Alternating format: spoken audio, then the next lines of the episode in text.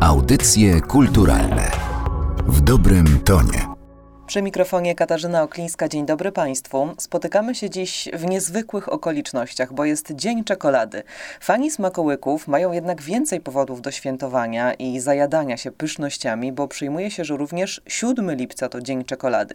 Bez względu na to, który dzień wybierzemy, świętować warto, a przekona nas o tym maestro czekolady Janusz Profus, który jest e, dzisiaj naszym gościem i z którym porozmawiamy o kulturowym znaczeniu tych kakaowych smakołyków i o historii miejsca, które zapisało się w historii Warszawy, czyli o fabryce Wedla, w której nasz dzisiejszy gość pracuje na co dzień. Dzień dobry. Dzień dobry Państwu. Na początek bardzo podchwytliwe pytanie. Proszę się dobrze zastanowić, czy spotkał Pan kiedyś w swoim życiu osobę, która nie lubi czekolady?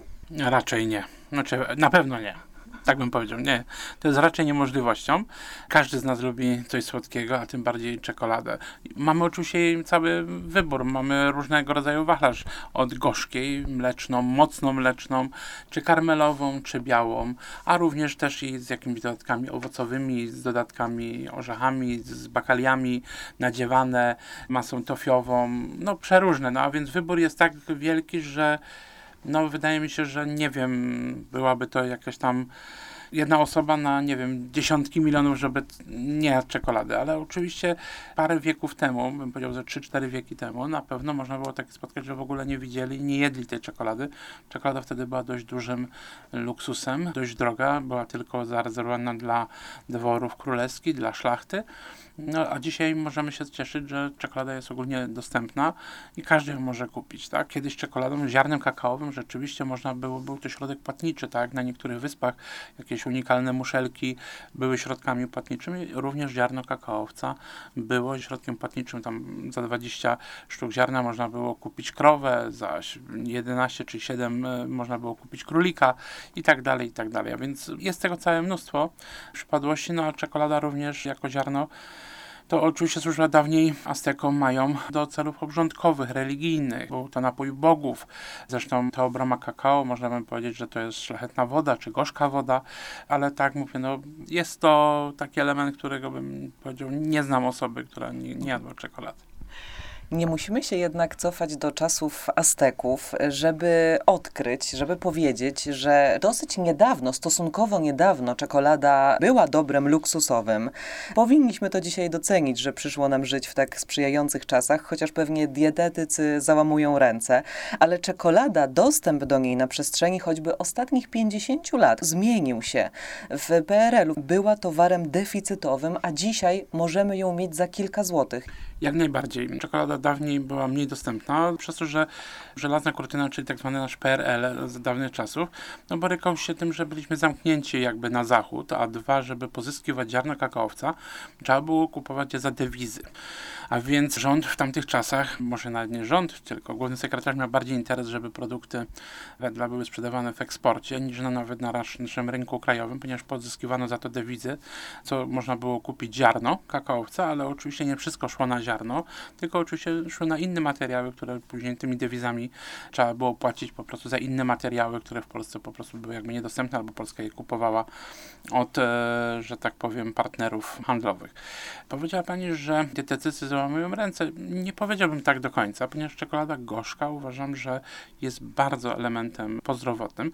Ja uważam, że lepiej zjeść dwie, trzy kostki czekolady, niż na przykład wypić kieliszek czerwonego wina, który jest dla osób, które mają, że tak powiem, nie wiem, zbyt gęstą krew, czyli na taką zakrzepicę. Oczywiście trzeba też to wierzyć i jeść to z umiarem. Ja zawsze mówię, silny jest ten, kto umie połamać całą tabliczkę czekolady, a zjeść z niej tylko dwie kostki. Oczywiście wszystko z umiarem. Mówimy o 10-20 gramach dziennie, a nie 2-10 tabliczek dziennie, choć powiem szczerze, mówię sobie sam to, a niejednokrotnie na pewno Państwo też tak macie i słuchacze, że podczas jakiegoś czytania książki, czy podczas jakiegoś zadania, no niejednokrotnie zaczniemy tabliczkę czekolady i nie wiem, po 15 minutach o, skończyła się.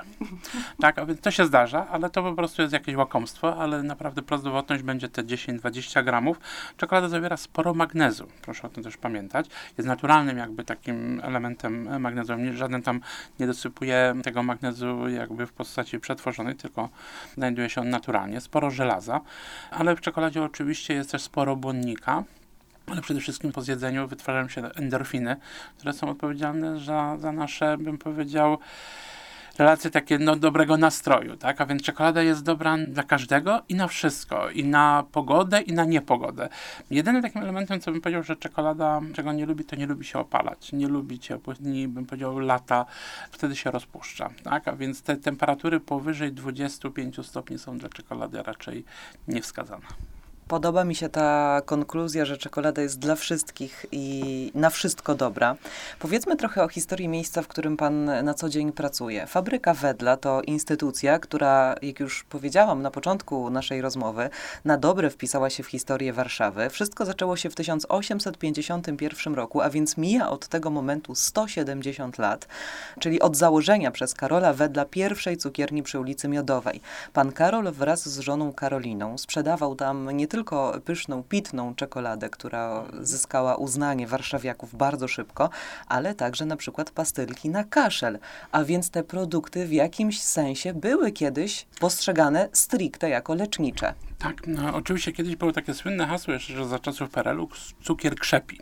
Tak, jak najbardziej zjedliśmy jakby ten cukier, bo cukier krzepi rzeczywiście daje pewnej siły, rzeczywiście jak go zjemy sporo, on ma sporą kaloryczność, czyli tak jakby do węgla dosypać sporo kalorycznego węgla na początku jest ogień. Oczywiście ma też skutki uboczne.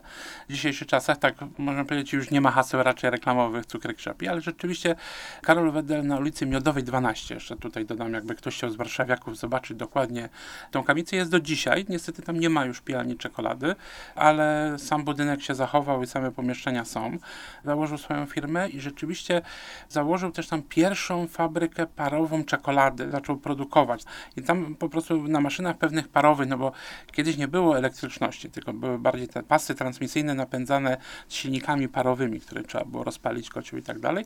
Rzeczywiście produkowano no jeszcze w 1851, czyli mówimy tutaj o XIX wieku, czekolada no, nie była zbyt jeszcze taka bardzo popularna, tak? W ogóle zapraszana była do domu. Jeszcze wciąż była jednak dla takich osób trochę bardziej zamożnych, miastowych i tak dalej. Cukierki nasz kaszel, co to było? To były po prostu nic innego jak cukierki karmelki z mlekiem i pewnego rodzaju pewnie mikstury wyciągu z ziół, tak? Czyli to mogłoby być tam e, melisa, mięta pieprzowa i tak dalej, że to były cukierki jakby na kaszel. No wtedy w cukierniach jeszcze też w XIX wieku bym powiedział, wuzetek za bardzo nie sprzedawano, czyli jakiś czas z bitą śmietaną musowych, tylko to były bardziej cukry, to były bardziej owoce kandyzowane, to były raczej karmelki, karmel, czyli różnego rodzaju tego typu cukry, a na pewno takim rarytasem była czekolada. Jeszcze trochę bym powiedział wstecz 50 lat, gdybyśmy się cofnęli, czyli końcówka XVIII wieku, a początek XIX, kakao kupowano w aptekach. A więc y, ten element był jako element leczniczy i był sprzedawany wyłącznie w aptekach. Dopiero później, rzeczywiście w XIX wieku jest rozwój przemysłu czekoladowego, jest rozwój cukierni i zaczynają się sprzedać tak dużo bardziej dostępne, tak? Nie cofajmy się, tylko idźmy do przodu. Kolejne pokolenie, syn Karola Wedla, Emil Wedel, do czekolad dodał swój podpis, który jest do dzisiaj na każdym tafelku e, czekolady. No i stał się symbolem firmy. Ale e, to syn Emila, Jan, zasłynął ze współpracy z artystami, a także w 1936 roku, tuż przed wojną, otworzył fabrykę Wedla, która funkcjonuje do dziś na warszawskiej Pradze. Chyba można powiedzieć, że budynek stał się poniekąd symbolem Warszawy i to on niesie tą historię historię Wedla, a został zaprojektowany przez Józefa Napoleona Czerwińskiego. Tak, jak najbardziej. Jest na pewno symbolem dla prawobrzeżnej Warszawy, ale dla lewobrzeżnej Warszawy była ulica Szpitalna. Jan Wedel przed wojną w 1930 roku próbował zmienić e, pijalnię czekolady, która już funkcjonowała od 1889 roku chciał ją jakby przeremontować i też był wielki, taki bym powiedział, warszawiaków sprzeciw na to, żeby cokolwiek w niej zmieniać, że uważali, że ona jest piękna i tak dalej i rzeczywiście odstąpił od rewitalizacji. Została secesja, taki wystrój secesyjny. No oczywiście wojna trochę tam zniszczyła i niestety nie, nie wszystkie rzeczy wróciły na swoje miejsce w 50 latach, bo też wszystkich materiałów nie było dostępnych, ale wracając do fabryki na Pradze, to jest ogromny pomnik, bym powiedział. Osoby, które mieszkają w pobliżu wiedzą, e, nawet są w stanie powiedzieć, co produkujemy w danym czasie, bo oczywiście koło fabryki pachnie. Jest to nieliczna fabryka, bym powiedział, no dzisiaj możemy powiedzieć, że Praga też jest w centrum miasta. Absolutnie nie powiedziałbym, że to są peryferie. Rzeczywiście e, Jan Wedel, gdy budował w 1922 podjął decyzję o budowie tego, no to Warszawy tam nie było. To było, bym powiedział, gdzieś tam, jakbyśmy dzisiaj pomyśleli, że to jest gdzieś tam w okolicach Nadarzyna. A więc dość daleko, odległo, raczej nie było widocznego jakby za bardzo tych perspektyw, że ta Warszawa będzie tak, ale Warszawa rzeczywiście rośnie z każdym rokiem. Coraz to jest większa i piękniejsza. My też się staramy doganiać trendy. Jest fabryka 11 lat po rewitalizacji elewacji. Przygotowujemy na warszawskim kamionku, właśnie zaraz z tyłu fabryki przy parku, aleja jest Jana Wedla. Jest tam też również zieleń rewitalizowana z Fundacją Polsko-Niemiecką i tam z wieloma firmami współpracujemy. A więc na pewno jest to takie miejsce kulturalne. Dwa, też zapraszamy, oczywiście dzisiaj, tym razem mamy pandemię już od ponad e, roku czasu, ale przed pandemią oczywiście było sporo wycieczek szkolnych. Mamy też swoje dni otwarte w maju na Noc Muzeów, czy dni otwarte w okolicach Mikołaja w grudniu. No niestety na razie mamy wszystko jakby zawieszone. Czekamy, aż wszystko się skończy. O tego życzę sobie i Państwu żeby się spotkać jak najszybciej z Państwem, być może właśnie na warszawskiej Pradze, w fabryce Wedla przy okazji jakichś dni otwartych. Myślę, że to nastąpi szybciej niż się spodziewamy. Wspomniałam, że Jan Wedel współpracował z artystami. To właśnie na jego zlecenie powstała słynna grafika reklamowa Chłopiec na zebrze, zaprojektowana przez Włocha Leonetto Capiello. Mhm. Dokładnie. Jan Wedel oczywiście współpracował nie tylko z zagranicznymi artystami, ale również z polskimi. Zofią Stryjeńską, która projektowała dla Jana Wedla opakowania, przeróżne szaty. Jan Wedel był takim filantropem, ale również dbał o rozwój firmy. Zawsze był innowatorem, bym powiedział, zawsze w jakichś dziedzinach, ale również też dbał o taki aspekt społeczny. On jako jeden z pierwszych w Polsce zatrudnił kobiety do pracy. Pozwolił im pracować i stworzył warunki, że kobiety, które miały dzieci, mogły zostawić dziecko najpierw w przedszkolu, które było przy samym zakładzie i potem mogły iść pracować. Ktoś by powiedział, że dzisiaj no to dobrze skombinował, był dobrym ekonomistą. Jak najbardziej, ale również to było bardzo przydatne, ponieważ kobiety takie, które skończyły 8 godzin pracy, zabierały dziecko i szły do domu, a więc miały to wszystko jakby zorganizowane po drodze. W czasach nawet jeszcze PRL-u też jeszcze funkcjonowało te przedszkole przy fabryce. No dzisiaj tego przedszkola nie mamy, ale Jan Wedel nie tylko było przedszkole, ale na przykład był szewc. No kiedyś nie mieliśmy dostępu do butów, że dzisiaj każda pani ma ileś par set butów, bym powiedział, w szafie. No wtedy miało się zazwyczaj jedne, a była jedyna taka możliwość, że na zakładzie były buty zakładowe. Można było na 8 godzin oddać te buty do szewca. No i wtedy rzeczywiście wychodziło i były już naprawione, nareperowane, podzelowane, czy cokolwiek tam było zrobione. Więc Jan Wedel był bardzo dobrym takim, powiedział, ekonomistą, rzeczywiście filantropem, ale przede wszystkim też dbał o zasady dla społeczeństwa. Tak? Dużo robił takich po prostu ludzkich rzeczy, które naprawdę były przydatne. W czasie wojny również pomagał wielokrotnie ludziom zorganizować pracę właśnie w fabryce. Niejednokrotnie ileś osób, bym powiedział, od jakiejś represji. Zresztą Kamienie na Szaniec, które warto na pewno przeczytać, tam główny bohater pracuje w fabryce Wedla i roznosi właśnie czekoladki i dzięki temu jest jakimś tam wywiadowcą i jakoś przyjmuje w ten sposób, a więc widać, że i naziści, którzy nas okupowali, mieli okazję skosztować wyrobów i też sięgali w czasie wojny nawet po tą czekoladę. Nie sądziłam, że kiedyś będę w audycjach kulturalnych mówić o reklamie, ale skoro mówimy o czekoladzie i o współpracy z artystami, to jest cały rozdział, a właściwie niewielki rozdziałik poświęcony temu zagadnieniu w książce Sztuka dwudziestolecia Katarzyny Nowakowskiej-Sito, która była naszym gościem. Link do rozmowy znajdą Państwo w opisie tej audycji. Książce wydanej przez Narodowe Centrum Kultury. Znajdziemy w niej grafiki reklamowe i opakowania czekolady Plutos, a więc kiedyś konkurencji Wedla. Książka niesamowicie bawi bo pokazuje, jak zmieniło się nasze postrzeganie tego zdrowego trybu życia, bo na przykład dowiadujemy się z niej, o czym pan już dzisiaj wspomniał, a właściwie przypominamy sobie, bo ten slogan reklamowy z dwudziestolecia międzywojennego jest powtarzany dzisiaj żartobliwie ciągle, że cukier krzepi. Hasło zostało wymyślone przez Melchiora Wańkowicza, wybitnego pisarza i reportażystę, co do tego nie mamy chyba żadnych wątpliwości. W 1927 roku natomiast malowniczo malowidło reklamowe, też już pan o tym troszkę wspomniał, ale chciałabym ten temat pogłębić.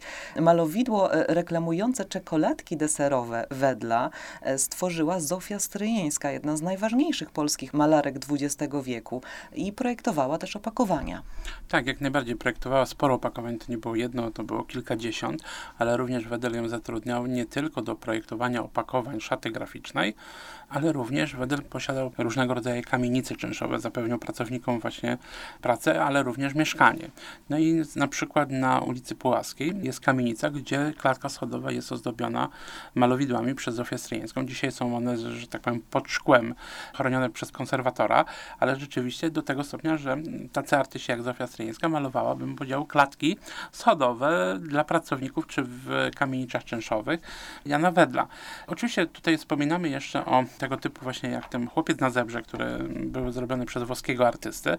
Jan Wedel wtedy w 1926 roku ogłosił konkurs na logo, może nie na logo, na znak graficzny firmy, bo logo było jak podpisem jego ojca E. Wedel, ponieważ już w XIX wieku w końcówce były podrabiane produkty Wedla i opatrzył papier po prostu takim podpisem i wszystkie produkty były pakowane, żeby właśnie być tym niepowtarzalnym czy niepodrabianym, a już widzimy, dzisiaj mówimy o jakichś markowych butach czy jakichś ubraniach podrabiane, a już wręcz w XIX wieku na wyrobach spożywczych tego typu rzeczy były.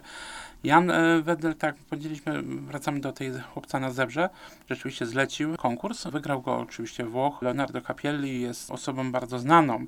On zaprojektował m.in. etykietę mm, Chin Chin, przypuszczalnie jeszcze przy logo Fiata, bardzo duże, a więc takie znanych marek, bym powiedział, współpracował. No i udało się Janowi Wedlowi pozyskać również jego pracę. To jest właśnie chłopiec na zebrze. Symbol, bym powiedział, z dawnych czasów, ale bardzo miły i bardzo sympatyczny, bardzo taki przyjazny nastawiony. Chłopiec siedzący na zebrze, zebra to Afryka, oczywiście jest ziarno, które Wedel używa, pochodzi z Gany, czyli mówimy tutaj z Afryki, a więc bardzo prosty przykład. Chłopiec też jest w takich biało-czerwonych rajtuskach, z czerwonej czapeczce, zamiast plecaka ma tabliczki czekolady. No jest taką postacią bardzo ciekawą, nawet w latach przedwojennych został stworzony komiks o tym chłopczyku, no ale mówię, to warto poszukać, pogrzebać gdzieś w antykwariatach, można znaleźć tego typu ciekawe elementy i takie, bym powiedział, informacje. Na koniec powiedzmy jasno i wyraźnie, że czekoladę można, a nawet to jest moja osobista uwaga i zdanie, e, uważam, że powinno się od czasu do czasu zjeść, ale w umiarkowanych ilościach, no i według najnowszej wiedzy i badań specjalistów, cukier nie krzepi, a szkodzi, więc miejmy się na baczności i czasem sięgnijmy po czekoladę gorzką, bez cukru. Bardzo dziękuję za to spotkanie, za opowieść o fabryce Wedla, o, o tej marce, e, która zapisała się w historii Polski, w historii Warszawy, zapisała się też w historii sztuki, jak się okazuje. Naszym gościem był maestro czekolady Wedla Janusz Profus. Dziękuję serdecznie Państwu. Do widzenia. Audycje kulturalne w dobrym tonie.